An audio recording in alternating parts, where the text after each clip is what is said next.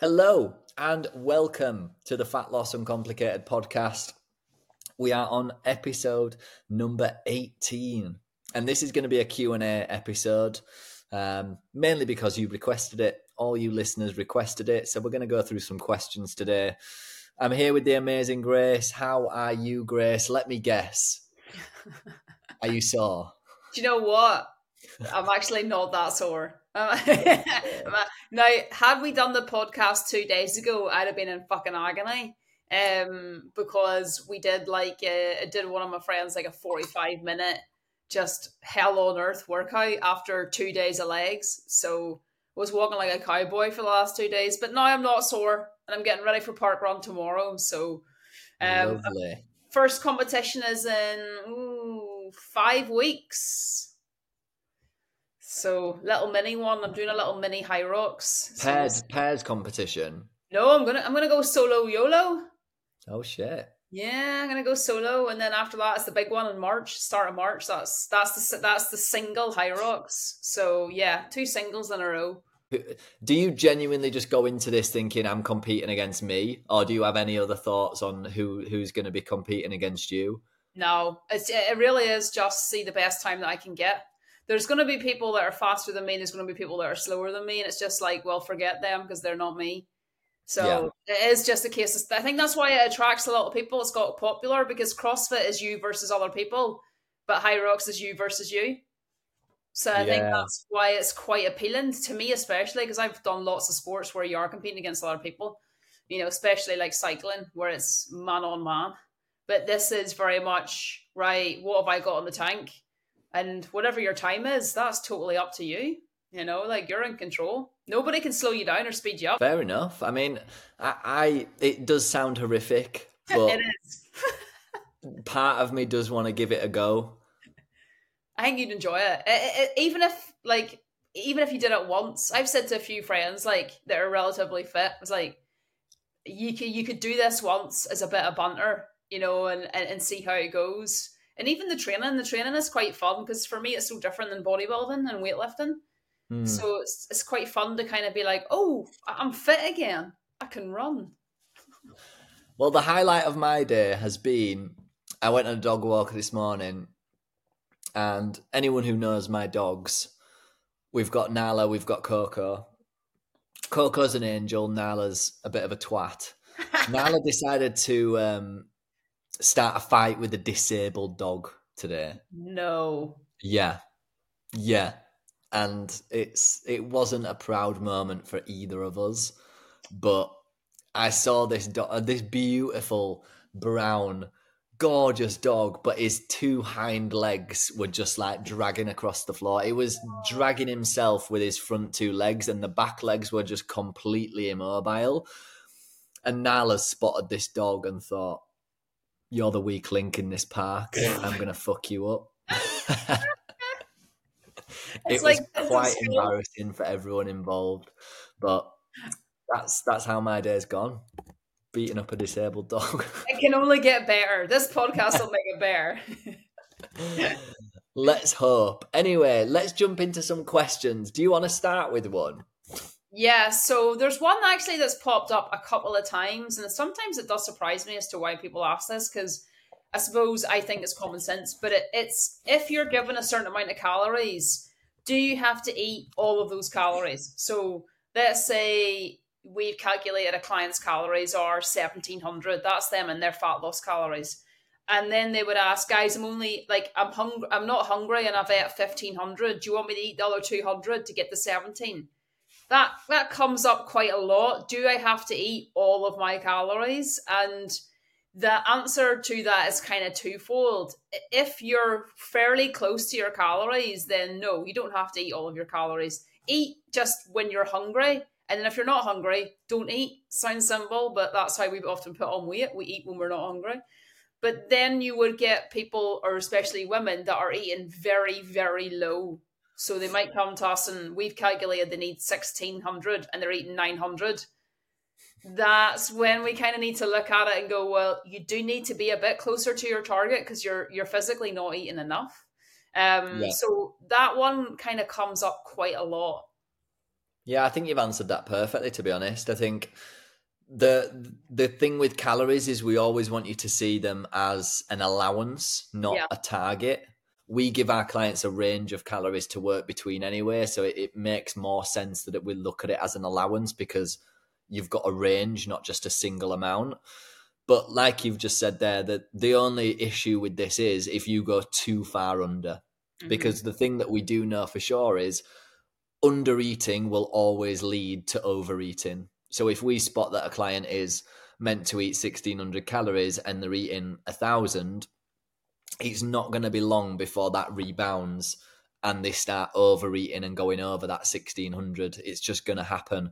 And when we are talking about sustainable fat loss, we want we want it to be a, a sort of smooth process rather than an erratic extremes of undereat, overeat, undereat, overeat, because you just end up in a cycle of sort of restricting yourself and then you binge and then you end up feeling guilty and you restrict yourself. And it's all in all, you end up in a bit of an unhealthy cycle. We want it to just be a gradual, this is the rough amount of calories I eat every single day. I can see my weight trending down. You don't get big spikes on the scale because you're under eating, then you're overeating. But we would never want a client to force feed themselves to reach a calorie amount if you're sort of two, three hundred calories under it. If your goal is fat loss, you should never be force feeding yourself ever. Yeah. Yeah. What one I shall go with? Um, what's your thoughts on ice baths? Oh, do you know this? I've been reading about this and it's come up quite a lot. So the the research does show that it burns you you will burn calories over the course of the rest of your day if you have something like an ice bath bath or a really cold shower. Is it substantial enough that you should run out and grab an ice bath this very minute? I don't think so. It, it will help recovery there are studies that show it does help burn a few more calories throughout the day, but it's not something I'm investing in anytime soon. I don't know about you. Have you done it before? I've done it once. That that, that was enough. I mean, it's fucking cold. like Yeah. I, I, I, I like a nice hot shower after I've trained. Like maybe I'm a bit of a wuss, but um, maybe it's all the years of cycling and the fucking freezing cold and hail and snow and storms that's put me off the cold. But I mean, did I feel good for having done it? I have to say, I did actually feel good that I did it. Would I want to do it every day? No. Yeah, I think I'm on that same level. I feel like there's something to say for starting your day with something really tough. Yeah. And then after that, the rest of the day feels like a bit of a breeze. And I, I've got no doubts whatsoever that getting in an ice bath every morning and forcing yourself to do that when you really don't want to, and it's pretty fucking excruciating while you're in there. I've got no doubt that that builds some sort of mental resilience. It will, 100%.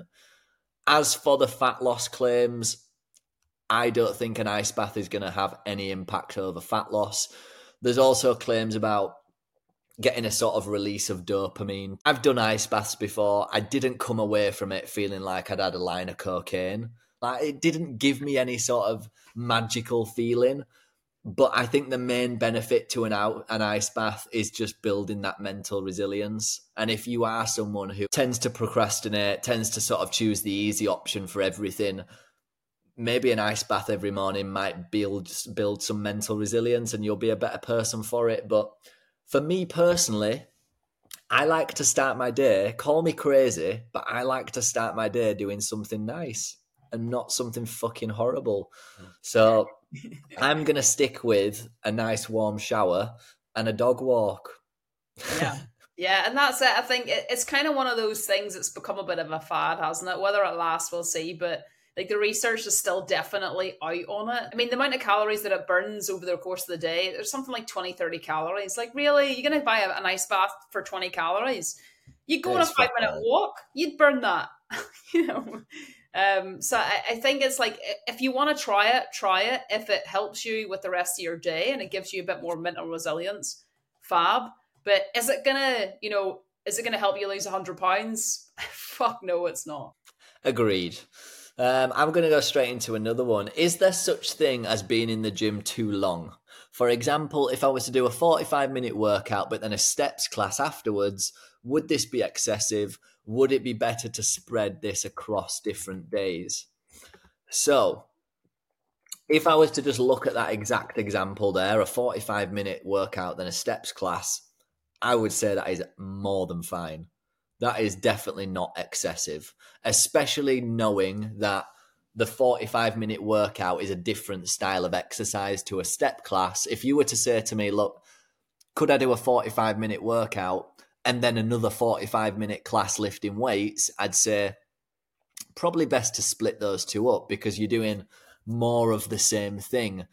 But a 45 minute workout where you're lifting weights, doing resistance training, and then a step class, which is, I'm guessing, more cardio based, less resistance training, that is definitely not excessive.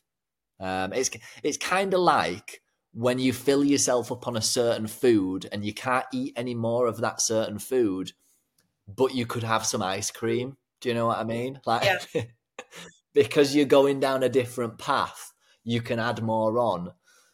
But if you're going to do sort of an hour and a half, two hours of very similar sort of exercise, I think that's where it gets excessive because there is something called a maximal recoverable volume, right? So this is the amount of volume that a person can recover from. And there is a sort of law of diminishing returns with exercise in the sense that the first 30 minutes of exercise you do will be the most beneficial to your body, right? If you do an hour's exercise, that's not twice as good as 30 minutes. It's just not. And a lot of people will think if I do an hour, well, that's twice as good as it's not because there is a law of diminishing returns where the effort you put into that second 30 minute bout of exercise, you won't get the same return back because of that law of diminishing returns. And if you were to train from an hour to 90 minutes, again, you would get less and less benefit from that. So always just to remind yourself that the first 30 minutes of any exercise you do is going to give you the most benefit. After that, it's going to start to diminish. Yeah. Yeah. Uh, there was a even I know from like personal experience when I was kind of doing a lot of cycling and certainly getting ready to cycle for Ireland. We used to do. I would do most days would be double days. So I would do strength in the morning or bike in the evening, and whichever one was most important came first. So if yeah. it if it was a power session for the bike, which was very important, it would go morning when I'm fresh. Then the evening time would be like a supplementary strength. If it was, say, a leg day session, which obviously is important for cycling, that would go first. You would maybe have like your base, your zone two, or some base endurance on the bike in the evening. So you can definitely train twice a day. It's done by a lot of athletes, but you just need to remember, as Dave says, whichever is the most important, that has to come first. So yep. if strength for you, body composition is the most important, but you want to do a little bit of cardio or you want to work on your heart health, add some jogging or your steps or cycling or a class in after your strength. If you do it before, you're going to be fucked for your strength. So yeah, you know, prioritize. I think there's also a. I think I would also add on. It, it doesn't just matter which one is the priority to you. I would say which one is more intense as well mm-hmm. because like you, you you your workout in the gym should be more intense than you you walk on the treadmill or your steady state cardio afterwards. Yeah. So do whatever do do the thing first that is most important and probably the most intense, and then secondly you can do whatever you want. Um, yeah, and a lot of people as well fanny about in the gym. So like just watch Watch your rest. That's a technical term. Just like watch your rest periods. Like actually time them. Because the amount of people that just fuck about on their phones between sets and they're there two hours, they're like, two hour gym session. And I'm like, cool, bro, but you only did 40 minutes of work. You know, so like yeah. watch your rest periods and make sure that when you're in the gym, you can get all, all your session done, 45 minutes an hour, boom, you're out of there. Like you want to have a life I know that if you, even if you love the gym, you might want to be in there, but be be efficient as well. Like watch your rest time. Yeah, agreed. I, I I would add on to that, and I forgot what this law is called, but there is some sort of some sort of law that states like the amount of time you dedicate to a task is exactly how long that task will take. Like if you go into the gym and you've got two hours to do a workout, your workout's going to take two hours. Like if you go into the gym and you know that you've got to be out in 45 minutes, you'll get it done in 45 minutes. And I think that I use that against myself in the sense that sometimes I will give myself an imaginary deadline or I will place my workout before something that I know is important. So I'm like, I've got I've got to be in and out of the gym in 45 minutes. I'll work harder, I'll train faster, I'll my rest times will be shorter. And I think if you can take advantage of that little law, you're gonna have better workouts. So if you are a a little bit of an inherently lazy bastard like me, you can push yourself in different ways and just force yourself to work harder by giving yourself a time constraint. Yeah. Yeah.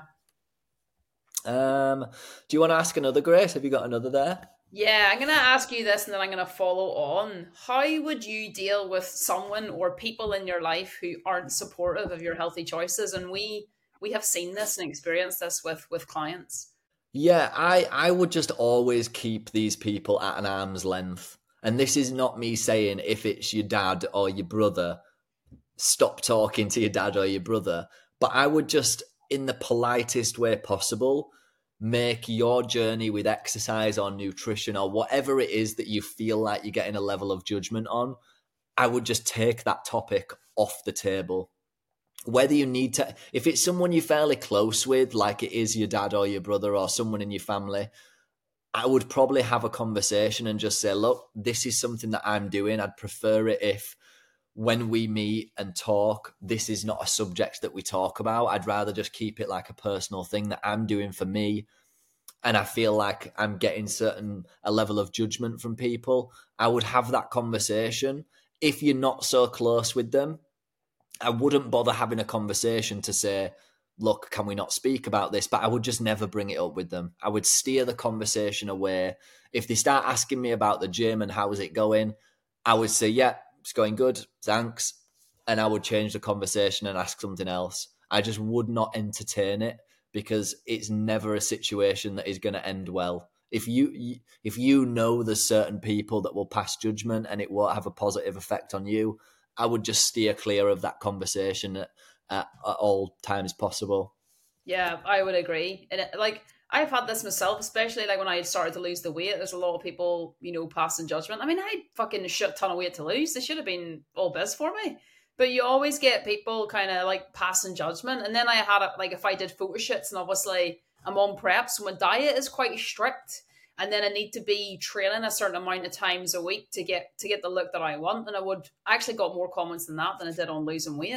And people will be going, friends, family, be going, are you at the gym again or why can't you eat that? Why can why can you not meet us for lunch? Or you know if I went for lunch or dinner they'd be like why are you not having this? Or are you not having a drink? And I'm like mm, cocktails it's like a waste of calories there you know? So not everyone's going to understand your goals not everyone's going to understand your journey but I think remind yourself of the fact that it's your choice it's your body. You get your life. You get to decide what you want to do with it sometimes you just have yeah. to steel yourself a little bit, you know, and it will make you stronger uh, coming through this if you don't have people that maybe aren't as supportive.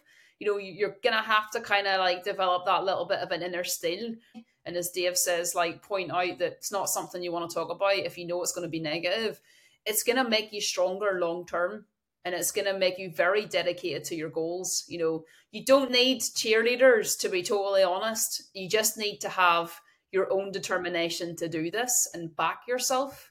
Um, not everybody's going to be supportive in your life, but the thing, the key thing is, don't let them hold you back.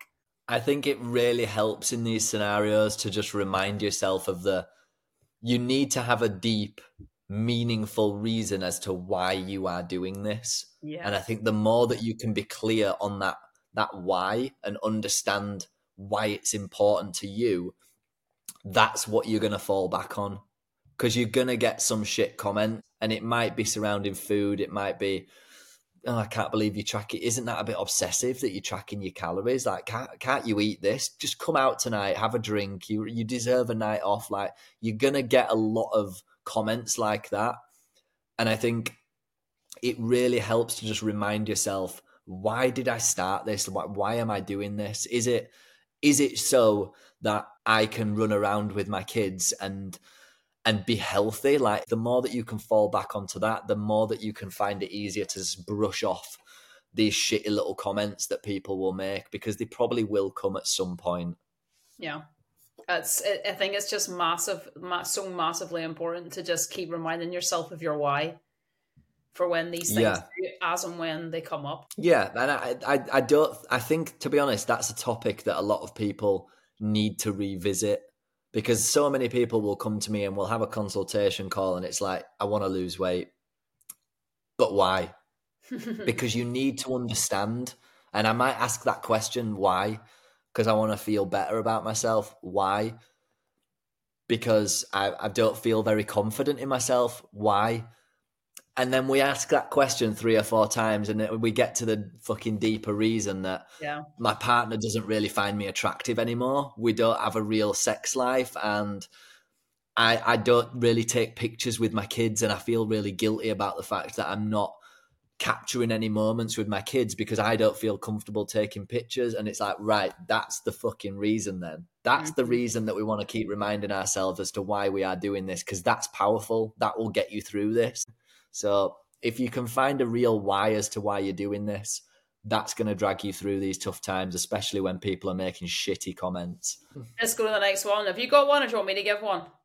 Um, how to mentally deal with bad weeks where you feel disappointed in yourself. What would you say to this one? Uh, my main thing, and you're probably sick of hearing me say this in voice notes, but my main thing is it zoom out.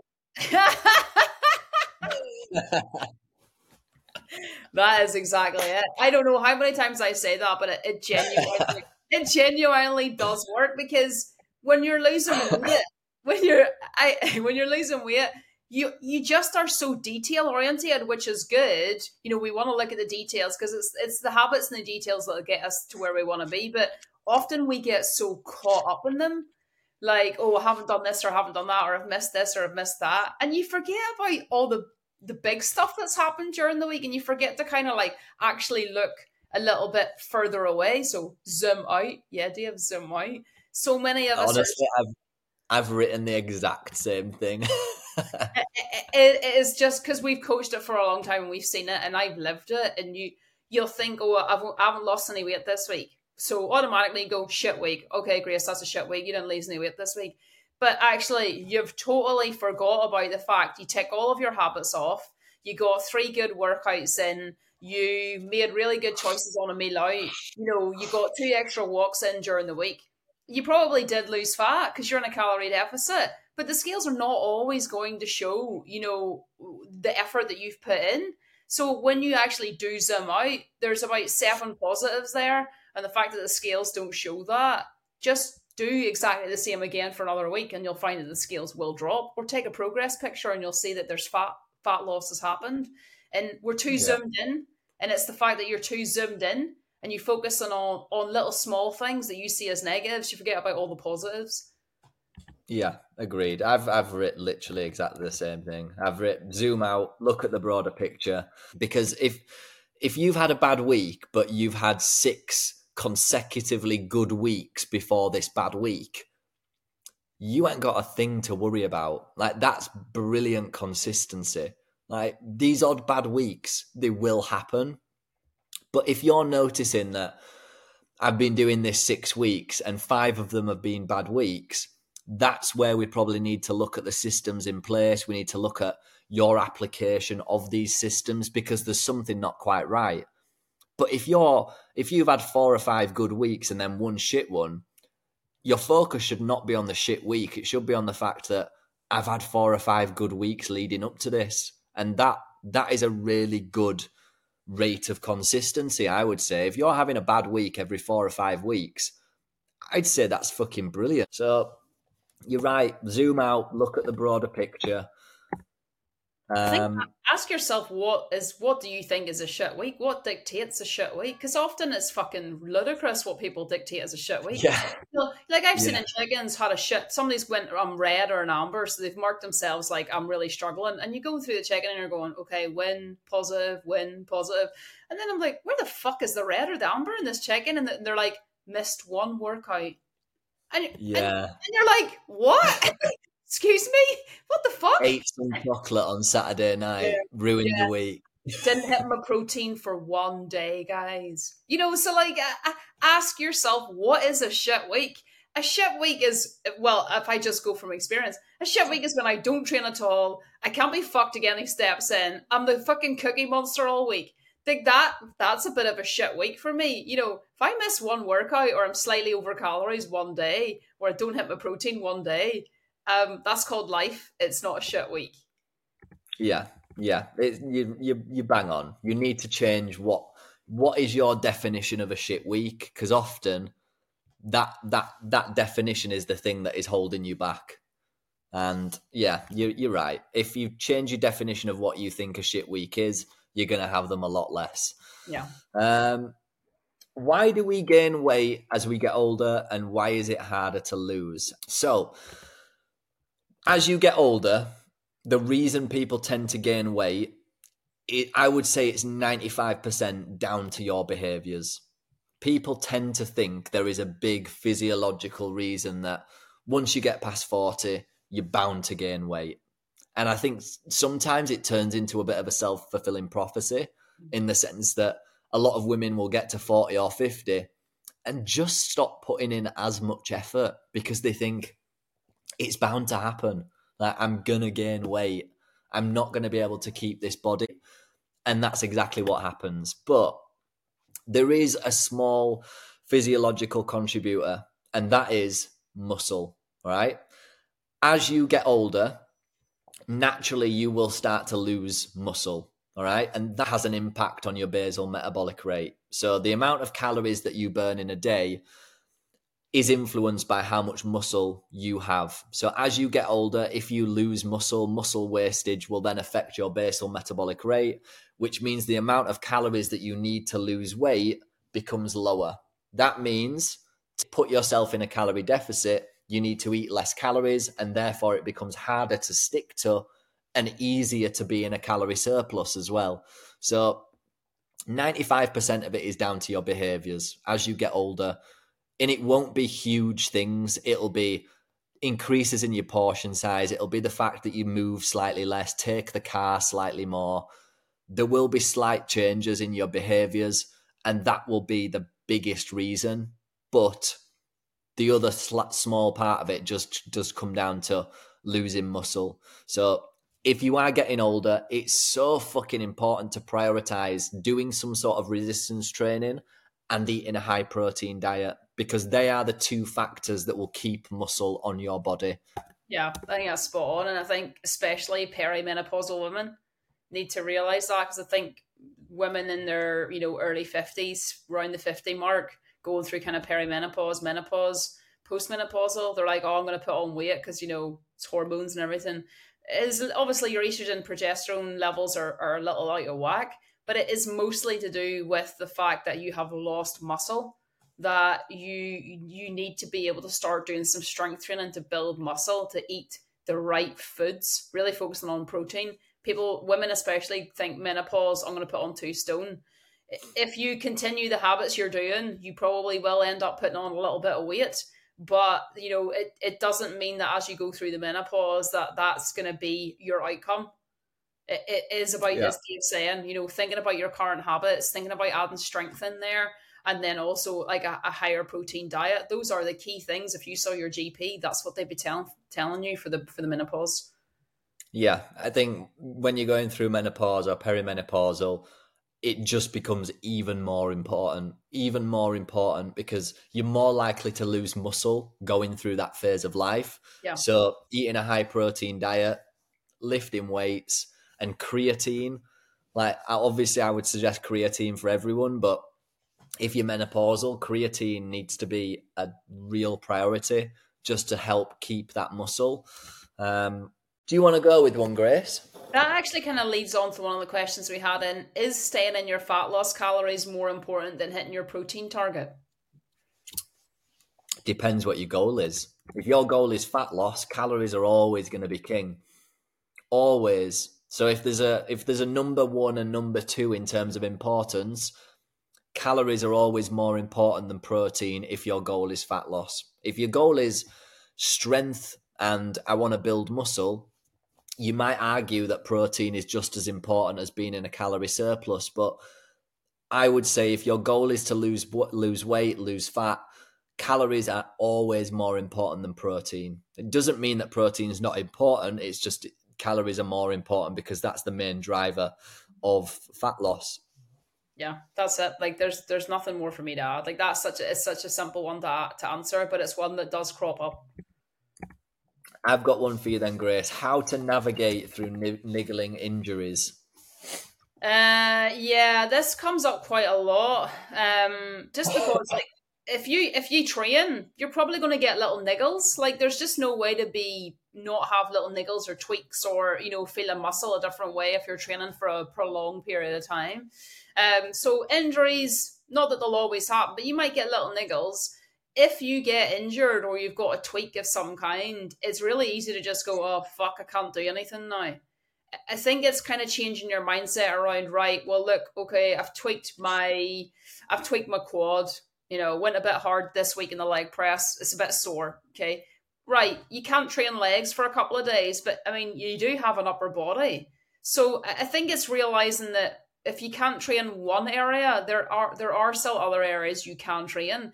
If you're sick, which is kind of the kind of running along the same lines, if you've got the flu and it, you've got a chest infection and you you definitely can't train. Okay, you can't train, but you can still look at your nutrition you can still work on your stress levels. You know you can you can still hopefully get out for a bit of a walk or even just a few few some steps around the house. You can be productive with your time listen to a podcast do a course at home.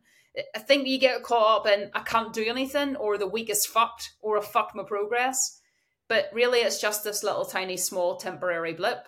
Focus on not what you can't do which is what everybody does. Focus on what you can do.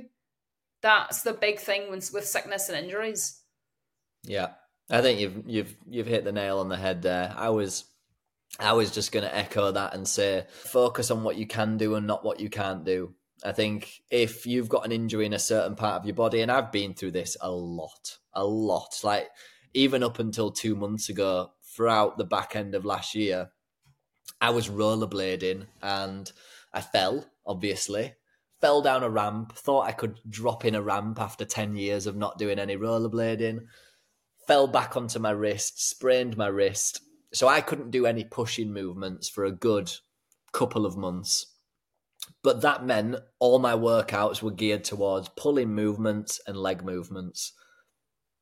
Simple as that. Like if if you can't do a certain body part or a certain style of movement, do everything that you can do if you can't do any exercise, can we focus on movement? Can we focus on steps and nutrition? Yes. If you can't do anything movement wise, what can you do to make sure that we're, we're, ticking over and we're not just taking steps backwards? Well, you can focus on your nutrition.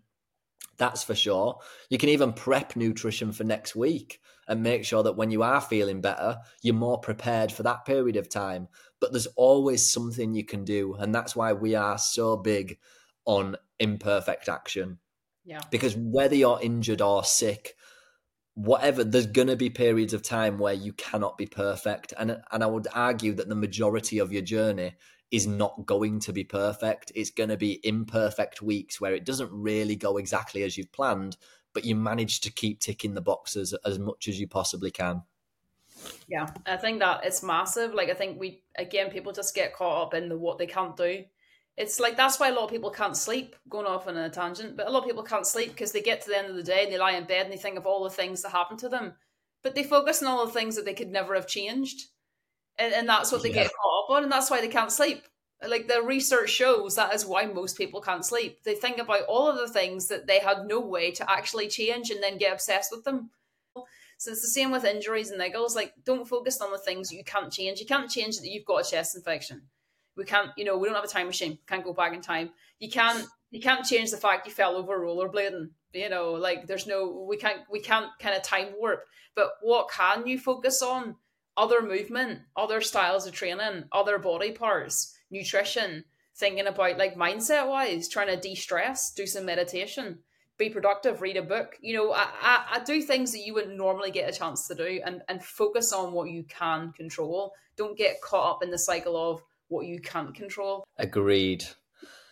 I've got one. Do we? Do you think you need to alter our training based on your menstrual cycle? No. Now, I, I think my views probably changed on this over the last five years. I would probably five years ago, probably even more recent than that. I I was one of these people where I thought, depending on certain certain stages of your cycle, you might be more geared towards lifting heavy here. You might be more geared towards reducing this the intensity, but doing more volume in this stage. But it's becoming more apparent that the fact is everyone's cycle is individual. So for me to sort of give you a cookie cutter, well, in this week you should be lifting heavy. In this week you should just be focusing on yoga and meditation. Like anyone who tries to give you a cookie cutter sort of example of how you should modify your training based on your cycle, it's shit. It's too individual. What I would say is the best thing to do is to monitor your own cycle and monitor how you feel within certain weeks of your cycle. Because if you know trends that happen within your cycle, that's when you can make personalized changes to your routine knowing that that's exactly how you're going to feel. But to just base it off someone else's cycle or what somebody else has told you is probably the best to do, it's just not the case. So monitor your own cycle. It's very individual, but you don't need to make changes to your training unless you notice within your own training this is something I could modify because it's a trend that I've picked up on. Yeah. Yeah, that's absolutely it. Like actually in the course I'm doing, Uh, science and research has has kind of come a long way because it was only recently, say four or five years ago, that most coaches would start to adapt their training for female clients around their cycle. But over time yeah. now, research has has shown that it has been proven that that is unnecessary. Like you, it, yeah. you, you don't need to do that.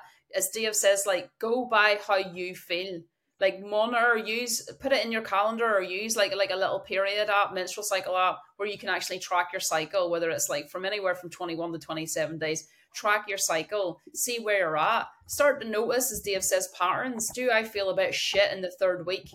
Do i feel great the week after? You know every single woman is very different. And then when you are in the week or the, those few days you know you might struggle with just remind yourself of that because I don't know how many messages we've had of of female clients where they've went, oh, I can't believe how shit training is going, and you go, oh right, okay, well, where are you, where are you at in your menstrual cycle? And they'll say where they're at, and they're like, do you normally feel a bit like weak, bit weaker, less energy that week, those few days? And they're like, yeah, and I'm like, right, so you're hardly going to be a beast in the gym for those few days, you know, like the menstrual cycle is quite a big process for the body to go under. It needs a lot of energy, so don't necessarily expect if it is the time of the month when you struggle, whatever phase that might be, do not expect the same out of your body and out of training. Just be realistic and remind yourself, okay, this is those few days I do feel a bit shit every month in training.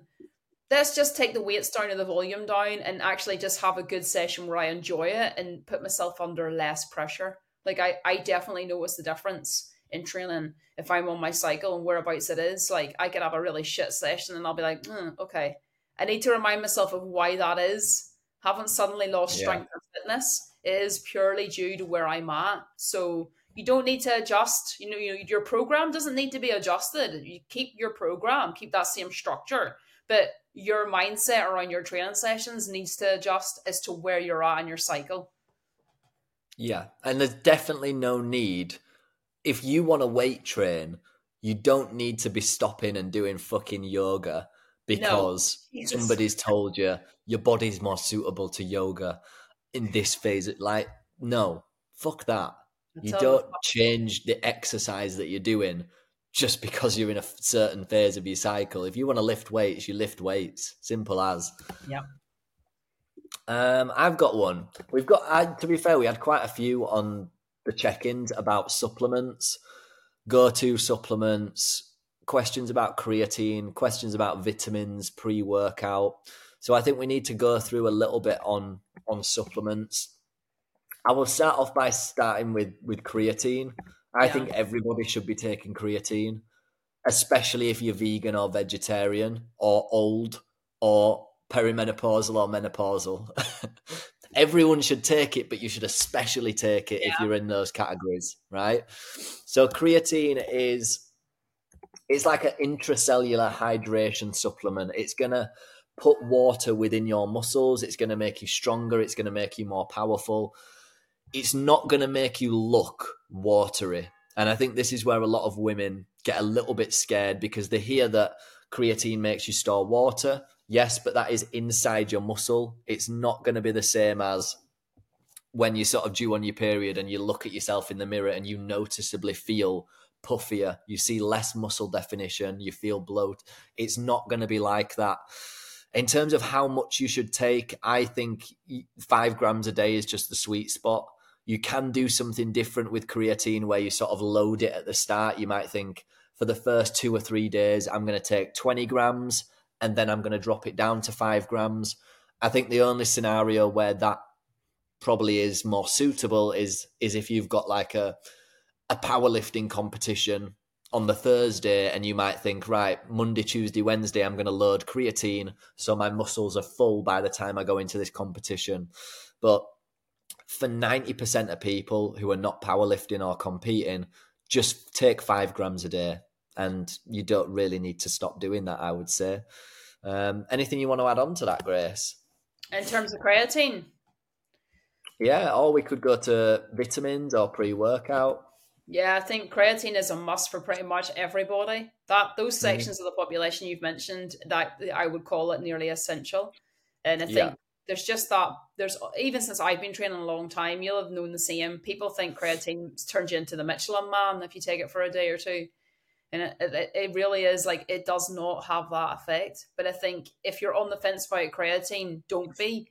Like it is already a naturally occurring substance in the body. You're just ingesting more of what is already naturally made. Um, yeah. and it will massively improve your strength. Like I really noticed the strength gains after taking it consistently for a period of time. Agreed. And also, we need to point out it's not like a steroid. People, uh-huh. I think some people either think creatine's useless or they think creatine's going to turn me into the Hulk or creatine's just going to make me look really watery.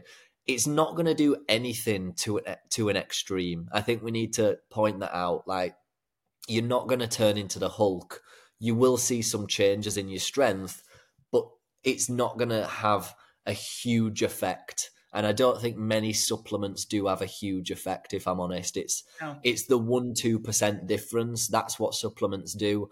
It's not going to be a life changing thing when you start taking creatine. Yeah, agreed.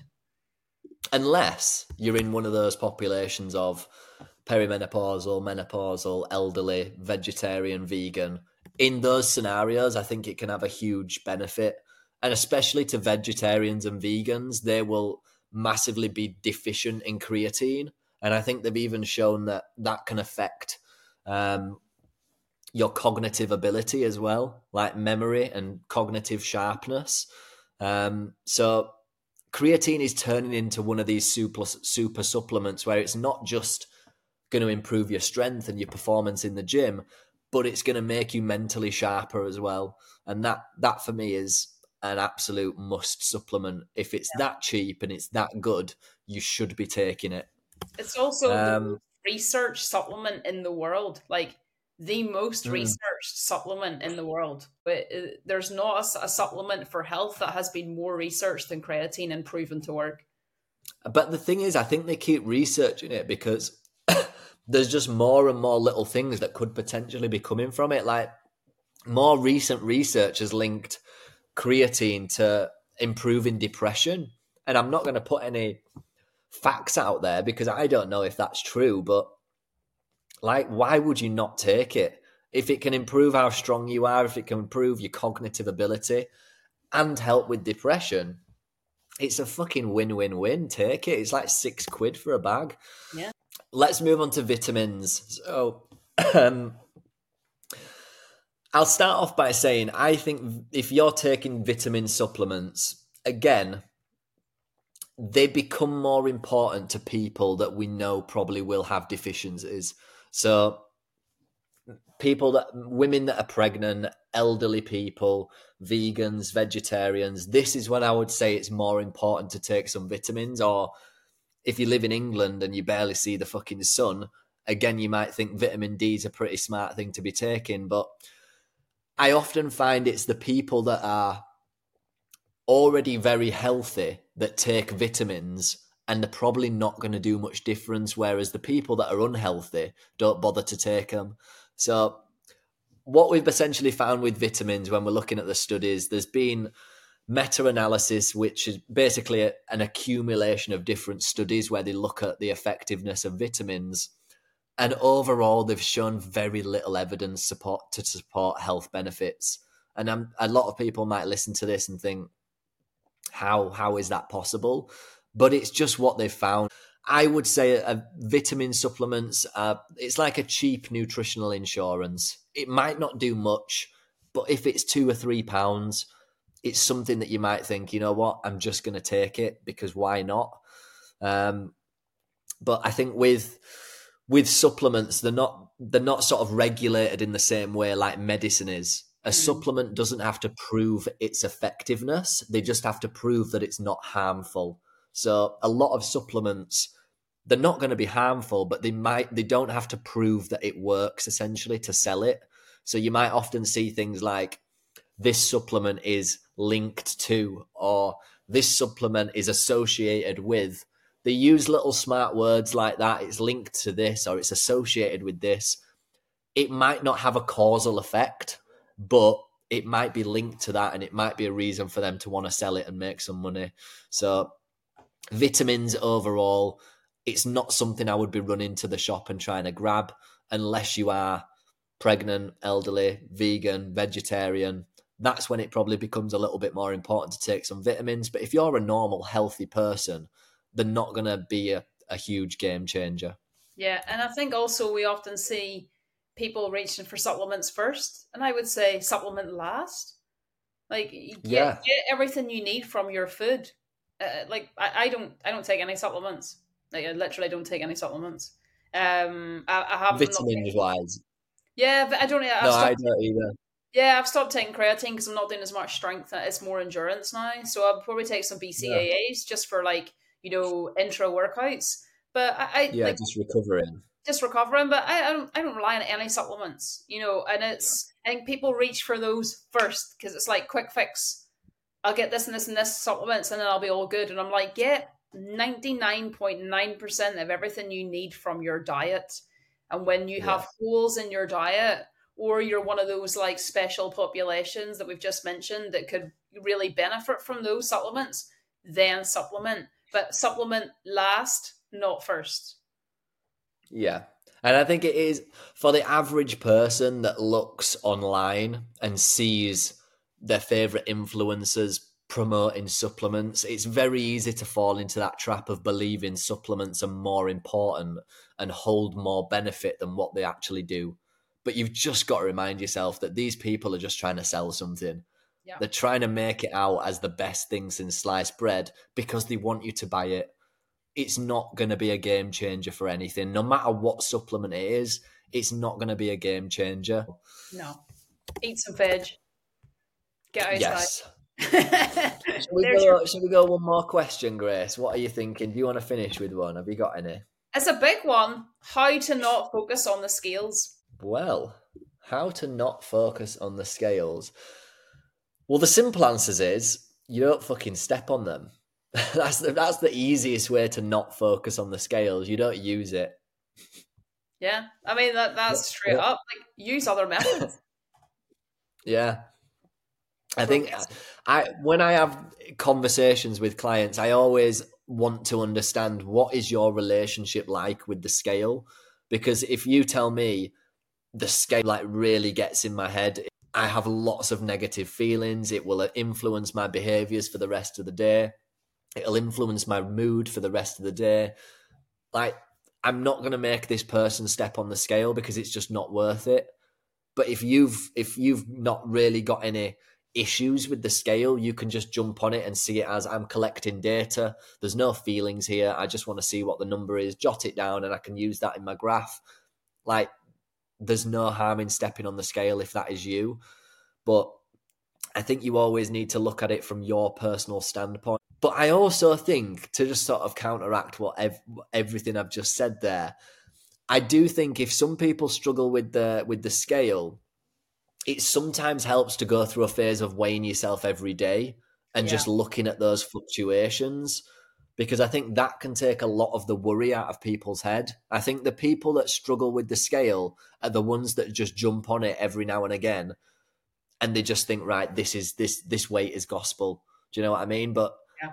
like I've said on many videos, the less often you jump on that scale, the more the more chance that when you do jump on it, you're not going to get sort of a, a result that is meaningful. Do you know what I mean? Like you might have lost body fat and lost weight all the days leading up to that scale weigh in.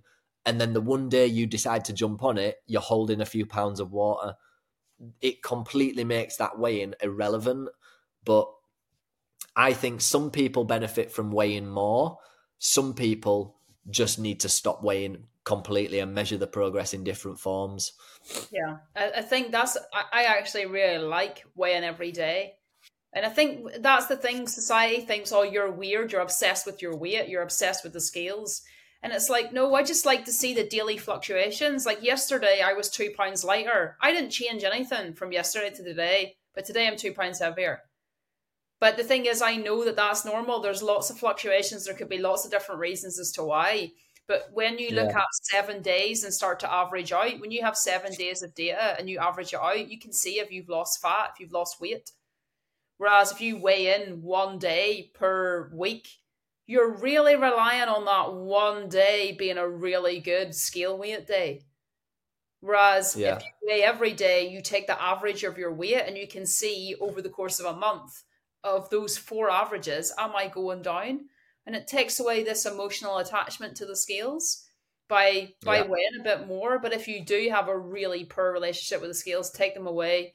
Go by how your clothes fit. Take progress photos. Go by your energy levels. Go by are you taking off your habits? Go by your lifestyle. You know, just don't don't rely on the scales as your as your marker for measurements if there's such a deep emotional attachment to them. Yeah, uh, I think we said this on the last one as well, just in the sense that the people that just rely on the scale to measure progress are the people that give up quickest. And Yeah. that is 100% true. So use as many forms of measurement as possible. Whether you use the scale or not, it's going to come down to individual preference. But I think if you're going to use it, weigh yourself every day, expose yourself to these fluctuations and you can then see yourself right my scales my my scale weight went up 2 pounds but I've actually eaten 1500 calories yesterday and I've nailed everything perfectly it takes away that little bit of worry because you know you've done everything right and the scale has just jumped up either way so Yeah. when you expose yourself to that time after time you start to believe that like it's nothing to do with me it's actually nothing to do with me i, I can't affect that and when you get your head in that space where this scale is going to change no matter what I do, that's where you take the emotions out of it and you can just focus on what really matters your own progress in, in different forms. Yeah, bang on. Right. I think we'll wrap it up there because we're coming up to an hour. Yeah, that I think we've got well. We've gone through all the questions I had from check-ins. Yeah, So- I think we've gone through all mine as well. Yeah. Um, thank you for joining us, Grace. As always, guys, if you are listening to this thinking, I want some coaching, I want to jump into this, all you need to do is drop me a message on Instagram, Fat Loss Uncomplicated, or you can just go onto my profile on Instagram and you can fill out an application form. Yeah, we're coming up to twenty. It's been a pleasure. It's nice to do one again after a while, isn't it? I know I've missed it, and everybody's been telling us off for not having one out quick enough. I know we're, we're, we're overdue one, aren't we? Let's just get this one out as quick as possible. Um, but yeah, thank you for joining us, Grace, and we will speak to you all soon. Bye.